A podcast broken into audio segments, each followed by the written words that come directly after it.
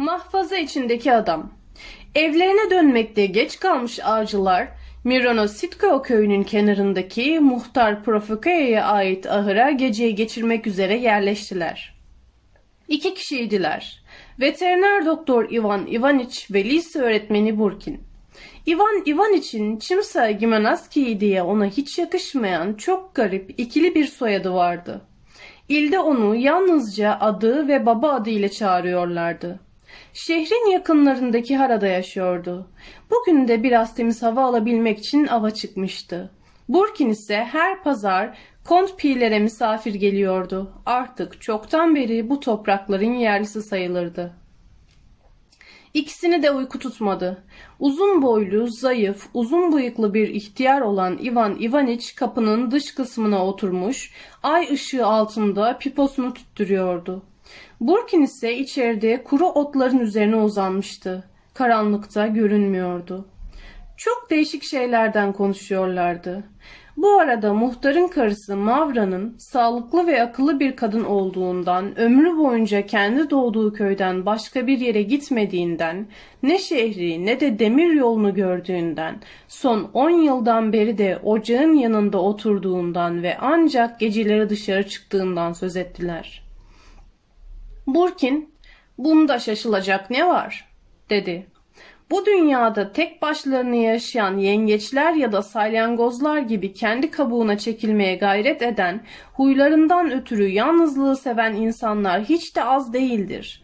Belki burada atavizm, insanoğlunun atalarının henüz toplumsal bir varlık olmadığı, kendi ininde yalnız başına yaşadığı zamanlara bir dönüş söz konusudur. Belki de bu sadece insan karakterinin değişik türlerinden biridir. Kim bilir? Ben bir doğa bilimcisi değilim. Bu tür meseleleri ele almak bana düşmez. Sadece böyle Mavra gibi insanların seyrek lastlanır bir olay olmadığını söylemek istiyorum. Evet, işte bir örnek. Uzağa gitmeye gerek yok. İki ay önce bizim şehirde Belikov diye birisi öldü. Yunanca öğretmeniydi, arkadaşımdı. Şüphesiz onu duymuşsunuzdur. Devamlı olarak çok güzel havalarda bile galoş ve pamuk astarı kalın bir palto giymesi, hep şemsiye taşıması ile tanınırdı. Şemsiyesi kılıflıydı. Saati gri gürüdenden bir kap içindeydi. Çakısını kalem ucu açmak için çıkardığı zaman onun da bir mahfaza içinde olduğunu görürdünüz. İnsana bu adamın yüzü bile mahfaza içindeymiş gibi gelirdi. Zira yüzünü her zaman paltosunun kalkık yakaları arasına gizlerdi. Koyu renk gözlük takar, kazak giyer, kulaklarına pamuk tıkardı. Faytona bindiğinden arabasının üstlüğünü kapamalarını söylerdi. Kısacası bu adamda sürekli olarak karşı konulmaz bir şekilde kendini bir kabuk ile çevirme çabası görürdünüz. Adeta onu dış olaylara karşı koruyacak, düş dünyadan ayıracak bir kın oluşturmak istiyordu kendine. Gerçeklik onu kızdırıyor, korkutuyor, sürekli bir endişe içinde tutuyordu.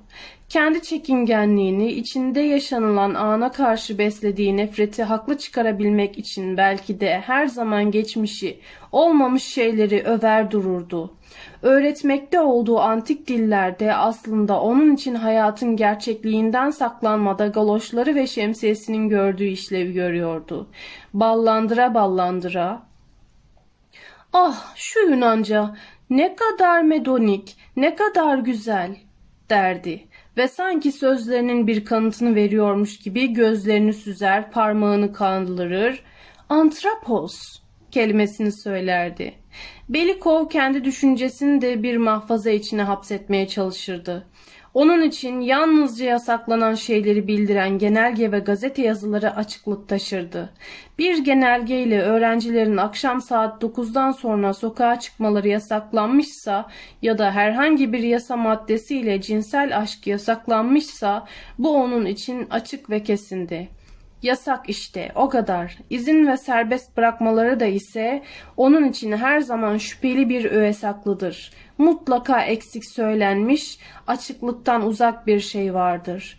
Örneğin şehirde tiyatro topluluğu kurmaya, okuma salonu ya da çay evi açmaya izin verilmişse o başını sallar alçak sesle İzin tabii. Öyle olmasına öyle. Hepsi güzel. Fakat Allah vere de bundan bir şey çıkmaya derdi. Kurallara karşı her türlü aykırı hareket, ihlal kendisini doğrudan ilgilendirmeyen durumlarda bile onu üzer, canını sıkardı. Arkadaşlarından birisi duaya geç kalsa ya da öğrencilerin yine bir yaramazlık yaptıkları söylentisi çıksa veya bir bayan öğretmen akşam geç saatte bir subay ile görülse Belikov müthiş heyecanlanır. Bari bir şey çıkmasa diye söylenirdi.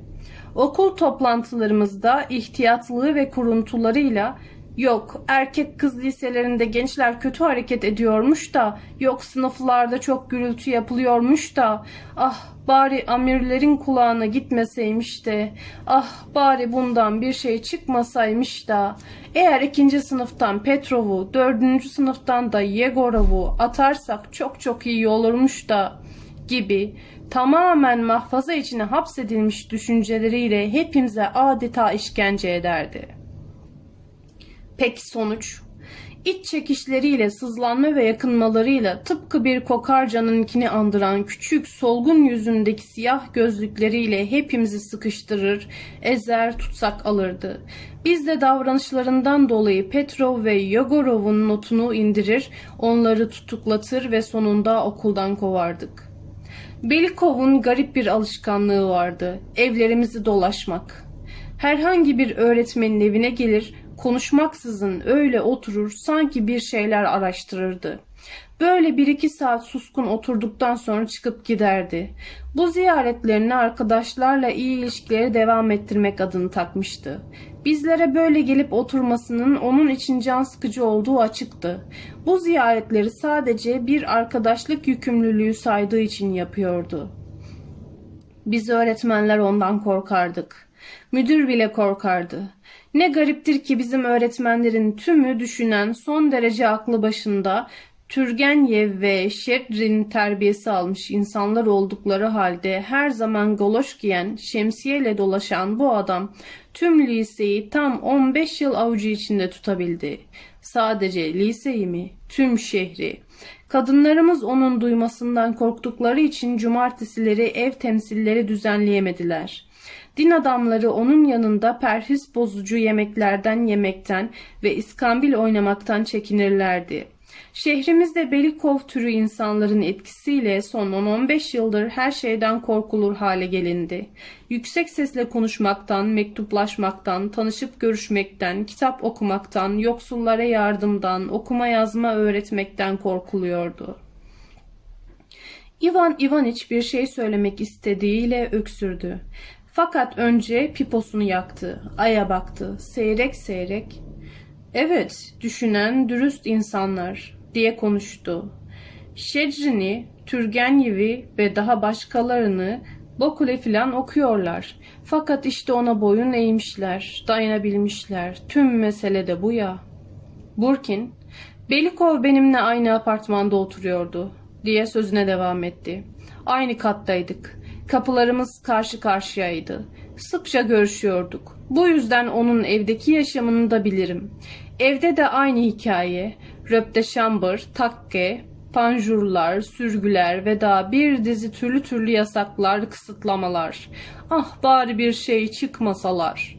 Yavan yemeklerin vücuda zararlı, etli, sütlülerin ise yasak olduğunu düşünür. Ancak Belikov oruç tutmuyor diyebilirler korkusuyla sadece tereyağında kızartılmış levrek yerdi.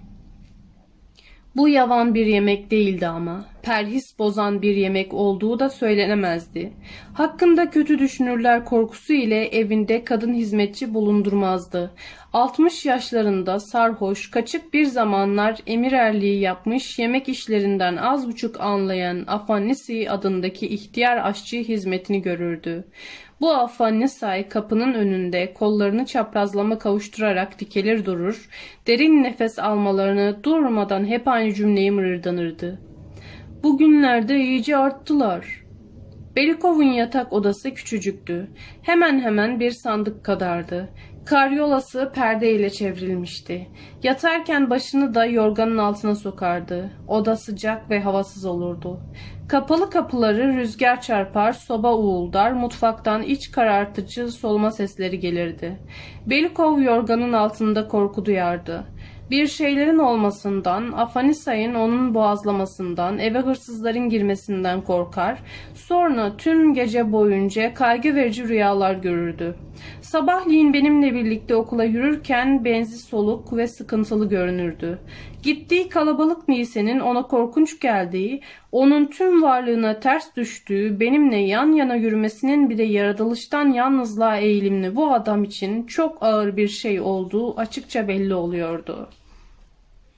Sanki kendisi gibi bu ağır ruh haline bir açıklama getirmek çabası içindeymiş gibi. Bizde sınıflarda çok gürültü ediyorlar. Görülmemiş bir şey derdi. Bu Yunanca öğretmeni mahfaza içinde yaşayan bu adam düşünebiliyor musunuz? Az kalsın evleniyordu. Ivan Ivaniç başını hızlı ağıra doğru çevirip baktı ve şaka ediyorsunuz dedi. Evet, garip ama az kalsın evleniyordu. Okulumuza Ukrayna'dan Mihail Savvich Kovelenka adında yeni bir tarih coğrafya öğretmeni atanmıştı. Bu yeni arkadaş yalnız gelmemiş, beraberinde Varenke adlı kız kardeşini de getirmişti. Mihail Savvich genç, uzun boylu, esmer, kocaman elleri olan bir adamdı. Sesinin kalın olduğu daha yüzünden anlaşılıyordu. Gerçekten de sesi fıçıdan çıkar gibi bun bun bun diye inliyordu. Kız kardeşi pek genç sayılmazdı. 30 yaşlarındaydı. O da kardeşi gibi uzun boyluydu. Düzgün vücutlu, siyah kaşlı, kırmızı yanaklı, kısacası şeker gibi bir kızdı. Öyle civelek, öyle şamatalı bir şeydi ki durmadan Ukrayna romansları söylüyor, kahkaha atıyordu. İncir çekirdeği doldurmayan şeyler için bile o dolgun sesiyle makaraları koyu veriyordu. Ha ha ha. Bu bizim Kovalenko kardeşlerle asıl tanışmamız iyi hatırlıyorum. Müdürün isim gününde olmuştu. İsim günü eğlencelerine bile bir görev diye gelen sert, can sıkıcı öğretmenler arasından ansızın köpükten yeni bir Afrodit'in dirilişini gördük. Ellerini beline koyup yürüyor, kahkaha atıyor, şarkı söylüyor, yerel danslar yapıyordu. Önce kasırgalar fır dönüyor şarkısını gayet içten duyarak söyledi. Sonra bir romans, sonra bir daha. Kız tümümüzü hatta Belikov'u bile büyülemişti. Belikov gidip onun yanına oturdu. Tatlı tatlı gülümseyerek Ukrayna dili zarifliği ve hoş sesliliğiyle antik Yunanca'yı anımsatıyor, dedi. Bu iltifattan çok hoşlanan kız Belikova Gatyazkay kasabasında küçük bir çiftliği olduğunu, bu çiftlikte şimdi annesinin yaşadığını, orada ne kadar güzel armutlar, kavunlar, kabaklar yetiştiğini coşkuyla ve inandırıcı bir şekilde uzun uzun anlatmaya başladı. Ukrayna'da tıkvaya kabak, kabaka ise şinka dendiğini, orada borş çorbasının kırmızı ve gök lahanadan pişirildiğini, öyle lezzetli, öyle lezzetli ki inanılmaz olduğunu ve benzeri ve benzeri şeyleri anlattı. Bunları uzun uzun dinledikten sonra hepimizin aklına ansızın aynı düşünce gelmişti. Müdüre hanım bana alçak sesle, onları evlendirmek ne iyi olurdu, dedi. Her nedense tümümüz birden bizim Belikov'un evli olmadığını hatırlayıvermiştik. Onun hayatındaki bir önemli ayrıntıyı nasıl olup da o ana kadar fark etmediğimize, tamamen atladığımıza şimdi şaşmaya başlamıştık. Belikov'un genel olarak kadınlara karşı tavrı neydi? Bu can alıcı soruyu kendi hesabını nasıl cevaplandırıyordu? Daha önceleri bu konu bizleri hiç mi hiç ilgilendirmiyordu. Belki de böyle her çeşit havada galoş giyen, perdeli karyolada uyuyan bir adamın sevilebileceğini bir düşünce olarak bile kabul etmiyorduk. Müdür hanım kendi düşüncesini, o çoktan kırkını aştı, kız ise otuzunda. Bana öyle geliyor ki kız ona varır diye açıkladı. Bizde taşrada can sıkıntısından neler yapılmaz ki? Ne gereksiz, ne saçma şeyler. Bu asıl yapılması gereken şeylerin yapılmamasından ileri gelmektedir. İşte bakın, kendisinin evli olabileceğini, Hayalimizde bile canlandıramadığımız Belikov'u evlendirmeye kalkmamız da böyle birdenbire nereden çıkmıştı? Müdüre hanımın, müfettiş hanımın, okuldaki diğer tüm öğretmen hanımların üzerine bir canlılık geldi. Hatta güzelleşmeye başladılar. Adeta yeni bir yaşama amacına kavuştular. Müdüre hanım tiyatroda loca ayırtıyor. Bakıyoruz locada elinde yelpazesiyle Varenko oturuyor. Mutlu, ışıl ışıl yanıyor. Onun yanında tıpkı evinden kerpetenle sökülüp çıkartılmış gibi bükük bir halde küçücük Belikov oturuyor. Ben bir eğlence düzenliyorum. Hanımlar ne olursa olsun Belikov'la Varenka'yı da davet etmemi istiyorlar. Velhasıl çark bir kez harekete geçmişti. Varenka'nın kocaya varmaya hayır demediği anlaşıldı. Kardeşinin yanında yaşamak onun için çok neşeli olmuyordu. Her gün boyuna tartıştıklarını, kavga ettiklerini bilmeyen kalmamıştı. İşte size bir sahne. Sırtında işlemeli bir gömlek, kasketinin altından alnına taşmış perçemleriyle uzun boylu, sağlam yapılı Kovalonka geliyor. Bir elinde bir tomar kitap, öteki elinde de budaklı kalın bir baston var. Arkasından onun da kucağı kitap dolu olduğu halde kız kardeşi geliyor. Kız yüksek sesle tartışmayı sürdürüyor. Evet, Mihailik, sen bu kitabı okumadın. Sana söylüyorum, yemin ederim ki sen bunu hiç okumadın. Kovalenko kaldırımı bastonuyla gümbür gümbür döverek ben de sana diyorum ki okudum diye bağırıyor. Ah ya Rabbim Minkiç neye kızıyorsun? Aramızdaki ne de olsa ilke düzeyinde bir tartışma. Kovalenko daha da yüksek sesle bağırıyor. Sana diyorum ki okudum.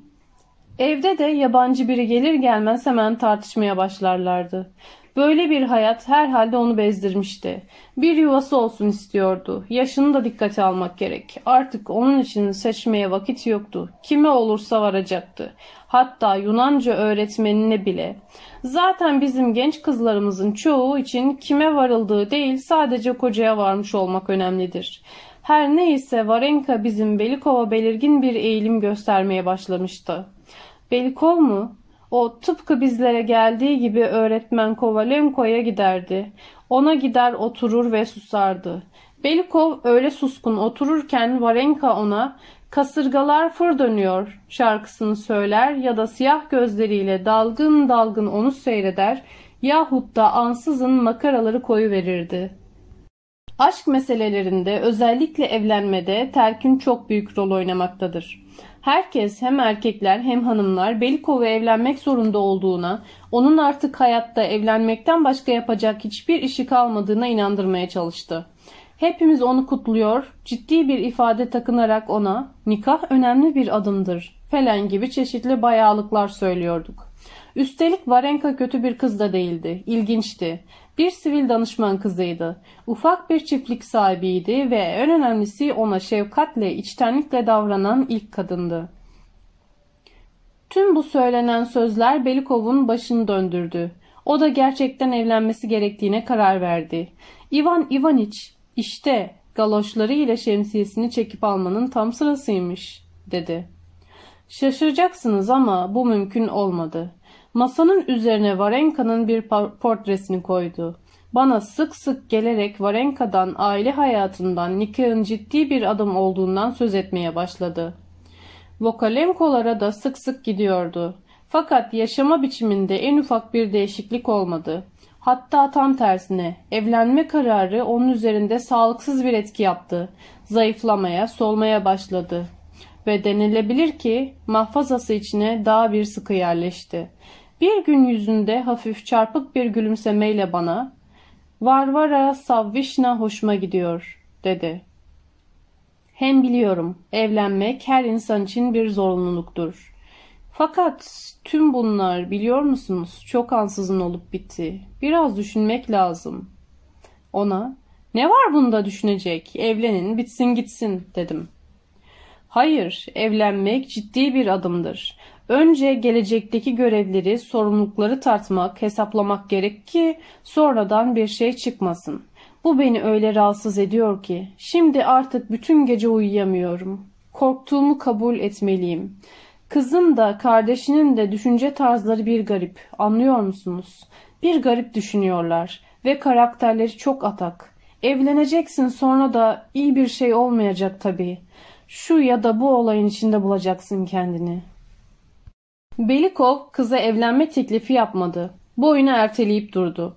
Müdüre hanımın ve diğer tüm bayan öğretmenlerin o kadar çok gücenmelerine rağmen durmadan gelecekteki görev ve sorumlulukları ölçüp biçti.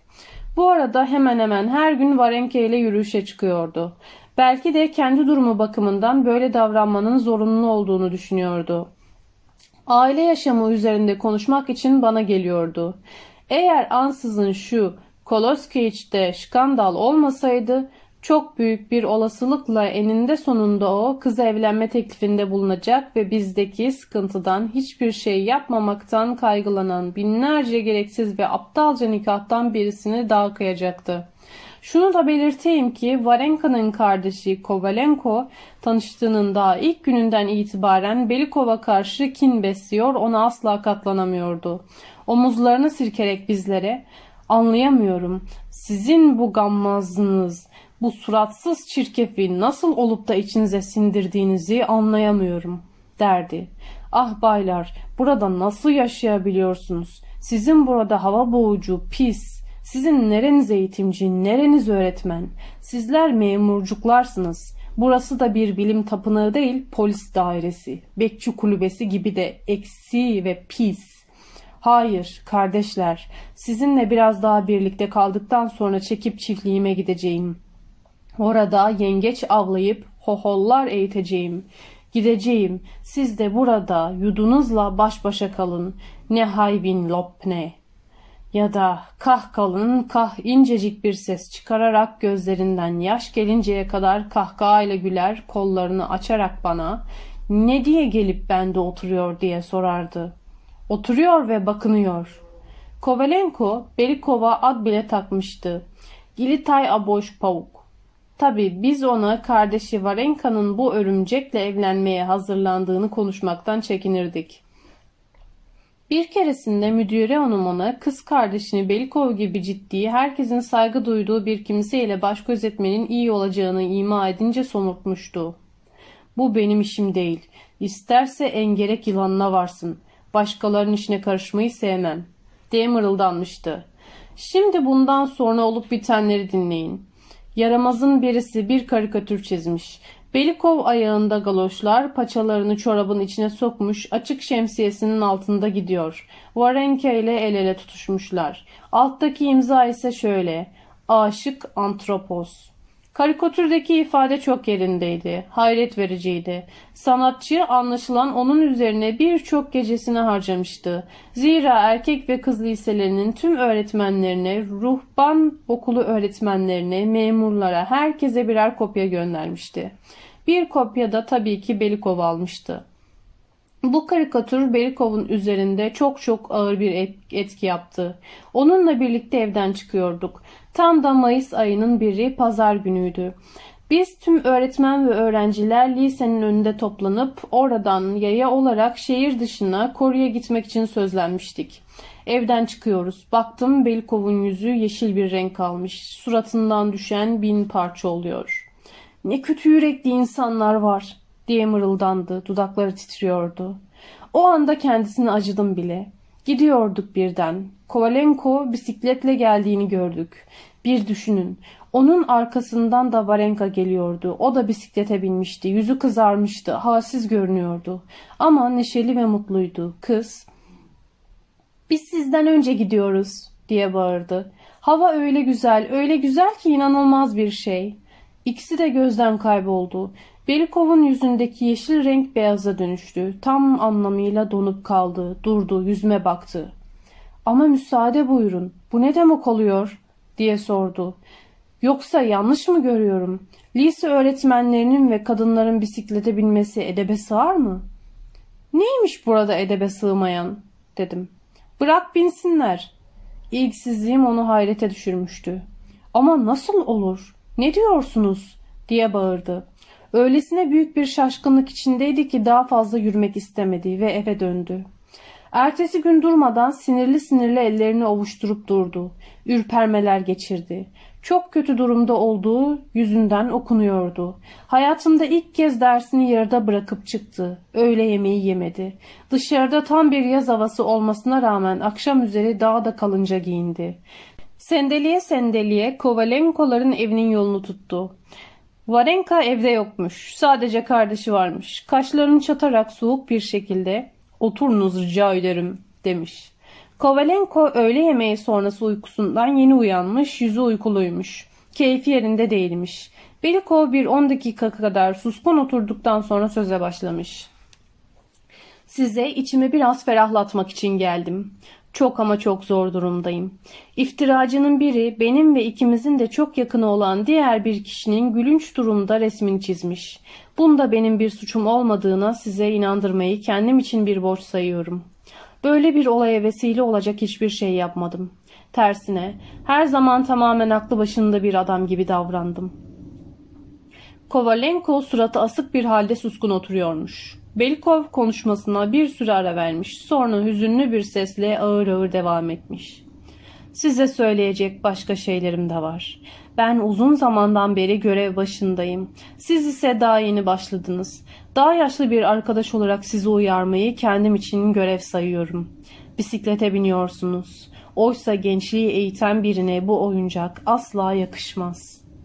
Kovalenko kalın bir sesle ''Nedenmiş o?'' Diye sormuş. Bunda daha açıklanacak bir şey var mı Mihail Saviç? Yoksa hala anlaşılmıyor mu? Öğretmen bisiklete binerse öğrencilere ne kalır? Onlara da sadece amuda kalkıp eller üzerinde gezinmek kalır. Madem ki bisiklete binmeye genelgelerle izin verilmemiş, o halde yasaktır. Dün dehşet içinde kaldım. Kız kardeşinizi bisiklette görünce gözlerimin önü karardı. Bisikletin üzerinde bir kadın ya da kız. Bu korkunç bir şey. Yani siz şimdi esas olarak ne istiyorsunuz? Bir tek şey, sizi uyarmak Mihail Savviç. Siz genç adamsınız. Önünüzde gelecek var. Çok çok dikkatli davranmanız gerek. Siz ise o kadar çok ihmalkarlık ediyorsunuz ki. İşlemeli gömlekle dolaşıyorsunuz. Sokakta yürürken elleriniz kitap dolu. Şimdi de şu bisiklet işte. Sizin ve kız kardeşinizin bisiklete bindiğinizi okul müdürü öğrenecek. Sonra da haber ta eğitim müdürüne kadar ulaşacak. İyi mi bu yani? Ben ve kız kardeşim bisiklete biniyoruz. Bu hiç kimseyi ilgilendirmez. Benim ev ve aile işlerime karışanın anasından emdiği sütü burnundan getiririm. Diye bağıran Kovalenko'nun yüzü öfkeden kıpkırmızı kesilmiş. Belikov sararmış ve ayağa kalkmış. Benimle bu tonda konuşursanız sözüme devam edemem. Hem sizden rica ediyorum bir daha benim yanımda amirler hakkında bu şekilde konuşmayınız. Makamlara saygı göstermek zorundasınız demiş. Kovalenko Belikov'a öfkeyle bakmış. Makamlar hakkında kötü bir şey mi söyledim? Rica ediyorum beni rahat bırakınız. Ben dürüst bir insanım ve sizin gibi baylarla konuşmak istemiyorum. Hafiyeleri sevmem. Belikov yerinde sinirli sinirli debelenmiş. Hızla giyinmeye başlamış. Yüzünde korkunç bir ifade varmış. Ne de olsa hayatında ilk kez böyle bir kabalıkla karşılaşıyormuş. Holden merdiven çıkışına çıkarken ''Ne istiyorsanız konuşabilirsiniz.'' demiş. ''Ama sizi uyarmam gerek. Bizi birileri dinlemiş olabilir. Konuşmamıza başka bir anlam verilmemesi ve herhangi bir şey çıkmaması için müdür beye bu konuşmamızın bir özetini ana çizgileriyle iletmek zorundayım. Bunu yapmam gerek. İletmek ha? Defol, git ilet. Kovalenko onun arkadan paltosunun yakasından tuttuğu gibi itmiş. Belkov galoşları ile büyük bir gürültü çıkararak aşağı yuvarlanmış. Merdivenin yüksek ve dik olmasına rağmen aşağıya kadar bir şey olmadan inebilmiş. Ayağa kalkmış. Gözlüklerinin kırılıp kırılmadığını anlamak için burnunu yoklamış. Öte yandan Belikov tam merdivenlerden aşağı yuvarlanmaktayken yanında iki hanım olduğu halde Varenka içeri girmiş. Kadınlar aşağıda öyle durmuş. Olup biteni seyrediyorlarmış. Belikov için işte her şeyden daha korkunç olanı bu olmuş. Keşke boynumu iki bacağımı kırsaydım da böyle gülünç duruma düşmeseydim diye düşünmüş. Şimdi tüm şehir duyacak. Haber müdüre, eğitim müdürüne kadar gidecek. Ah Allah vere de bundan bir şey çıkmasa. Yeni katır, karikatürümü çizecekler. Tüm bunlar benden istifamı istemelerine kadar gidebilir. Belikov ayağa kalktığında Varenka onu tanımış. Gülünç yüzüne, buruşmuş paltosuna, galoşlarına bakmış. Ne olduğunu kestirememiş. Kaza ile düştüğünü sanmış ve tüm evi çınlatan bir kahkaha koparmış. Ha ha ha ha. İşte bu uzun çınlatıcı ha ha ha ile her şey bitmişti. Evlenme işi de Belikov'un yeryüzündeki varlığı da. Artık ne Varenka'nın söylediklerini duyuyor ne de bir şey görebiliyormuş. Evine döndüğünde önce masasının üzerinden Varenka'nın portresini kaldırdı. Sonra yatağa uzandı ve bir daha kalkmadı. Bu olaydan üç gün sonra Afanasi bana gelerek efendisine bir şeyler olduğunu, doktor çağırmak gerekip gerekmediğini sordu. Kalkıp ona gittim. Perdeyle çevrili karyolasında yorganı başına çekmiş suskun yatıyordu. Sorduğumuz sorulara sadece evet ya da hayır diye cevap veriyor, başka da bir şey söylemiyordu. Belikov yatıyor, Afanasi ise asık bir suratla derin derin soluyarak onun yatağının etrafında geziniyor, meyhane gibi de vodka kokuyordu. Belikov bir ay sonra öldü. Cenazesine tümümüz her iki lise ve ruhban okulu katıldık. Tabutta yatarken yüzündeki ifade yumuşak, hoş hatta neşeliydi. Onu sonunda hiçbir zaman çıkamayacağı bir mahfaza içine koydukları için adeta sevinçliydi. Evet, o kendi idealine kavuşmuştu. Cenaze günü hava sanki onun anısına saygı göstermek için kapalı ve yağmurluydu. Hepimizin ayağında galoşlar vardı. Herkes şemsiyeliydi. Cenaze törenine Varenka da gelmişti. Tabutu mezara indirdiklerinde biraz ağladı. O anda bir şey dikkatimi çekti. Ukraynalı kadınlar ya ağlıyor ya da kahkahayla gülüyorlardı. Bu ikisinin arasında bir ruh hali. Onlarda görülmüyordu. Hiç saklamadan açıkça söylemeli ki Belikov gibi adamları gömmek büyük bir zevktir. Mezarlıktan dönerken hepimiz sade, erdemli bir ifade takılmıştık. Hiç kimse bu sevinç hissini hani çok çok eskiden ta çocukluğumuzda büyükler evden uzaklara seyahate çıktıklarında sınırsız özgürlüğün tadını çıkararak saatlerce bahçede koşup oynadığımız zamanki sevinci andıran hissi açığa vurmak istemiyordu. Ah özgürlük, özgürlük. Senin mümkün olabileceğini gösteren ufak bir işaret, zayıf bir umut bile insanın ruhunu kanatlandırıyor. Öyle değil mi? Mezarlıktan iyi bir ruh haliyle dönmüştük ama aradan daha bir hafta geçmeden hayat yine eskisi gibi öyle can sıkıcı, öyle sert, yine öyle aptalcasına akıp gitmeye başladı. Genelgelerle yasaklanmamış ama bütünüyle de serbest, serbest bırakılmamış o hayat eskisinden daha iyi olmadı. Gerçi Belikov'u gömmüştük ama geride o kadar çok mahfaza içinde yaşayan Belikov kalmıştı ki ve daha o kadar çok kalacaktı ki. İvan Ivaniç işte bütün mesele de bu ya diyerek piposunu yaktı. Burkin ve daha o kadar çok kalacak ki diye tekrarladı. Lise öğretmeni ağırdan dışarı çıktı.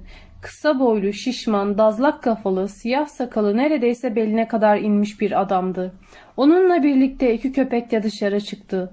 Öğretmen gökyüzüne bakarak ''Ayda ayha'' diye söylendi. Artık gece yarısı olmuştu. Sağ yanda köyün tümü gözüküyordu. Uzun bir sokak ta uzaklara neredeyse beş verst uzayıp gidiyordu. Her şey sessiz, derin bir uykuya gömülmüştü. Ne bir hareket ne de bir ses vardı. O kadar ki doğada böyle bir dinginliğin olabileceğine insan inanamıyordu.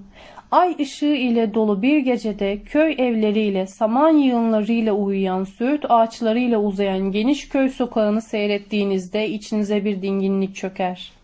Sokak kendi sessizliği içinde zordan, kaygıdan, acıdan kaçıp gecenin karanlığında gizlenmiş olarak hoş, hüzünlü ve olağanüstü güzeldir. Yıldızlar bile ona adeta şefkatle, duygusallıkla bakmaktadırlar. Sanki artık yeryüzünde kötülük kalmamıştır. Her şey esenlik içindedir. Köyün sol kıyısından başlayarak tarlalar uzanıyor, uzaklara ta ufka kadar gözüken ay ışığı ile dop dolu bu tarlalarda ne bir kıvıldanış ne bir ses var. İvan İvaniç işte bütün mesele bu ya diye tekrarladı. Şehirde o boğucu, kalabalık yerde yaşıyoruz. Bir sürü gereksiz evrak yazıp çiziyoruz. Vint oynuyoruz. Bu bir mahfaza değil de nedir? Tüm hayatımızı avarelerin, süddigaların, aptalların, saçma sapan kadınların arasında geçiriyoruz. Bin türlü deli saçması şeyler konuşup dinliyoruz. Bu bir mahfaza değil de nedir? İsterseniz size oldukça ders verici bir hikaye anlatayım. Burkin, hayır artık yatma zamanı geldi. Yarın görüşmek üzere, dedi. Her ikisi de ağıra girip kuru otların üzerine uzandılar. Örtünüp uyuklamaya başladılar. Derken birden pıt pıt diye hafif ayak sesleri duyuldu. Birileri ağırın yanında geziniyordu. Biraz yürüyor, sonra duruyor, bir dakika sonra yeniden yürüyordu. Köpekler homurdanmaya başlamışlardı. Burkin, mavra dolaşıyor, dedi. Ayak sesleri kesilmişti. Ivan Ivaniç bir yandan öteki yanına dönerken homurdanıyordu. Nasıl yalan söylediklerini görür, duyarsın. Bu yalanlara katlandığın için de adın aptala çıkar. Hareketleri, homurdanmaları sineye çekmek, namuslu, özgür insanlardan yana olduğunu açıkça söyleyememek, kendine karşı yalan söylemek, gülümsemek ve tüm bunlar bir lokma ekmek için, sıcak bir köşecik için, beş para etmez bir memurluk için. Hayır hayır böyle yaşamak daha fazla mümkün değil. Öğretmen Burkin, eh Ivan Ivaniç siz şimdi başka telden çalmaya başladınız. Haydi uyuyalım dedi. On dakika sonra Burkin uyumuştu. Ivan Ivaniç ise durmadan bir o yana bir bu yana dönüp duruyor, içini çekiyordu. Sonra kalktı dışarı çıktı. Kapının önüne oturarak piposunu yaktı. 1898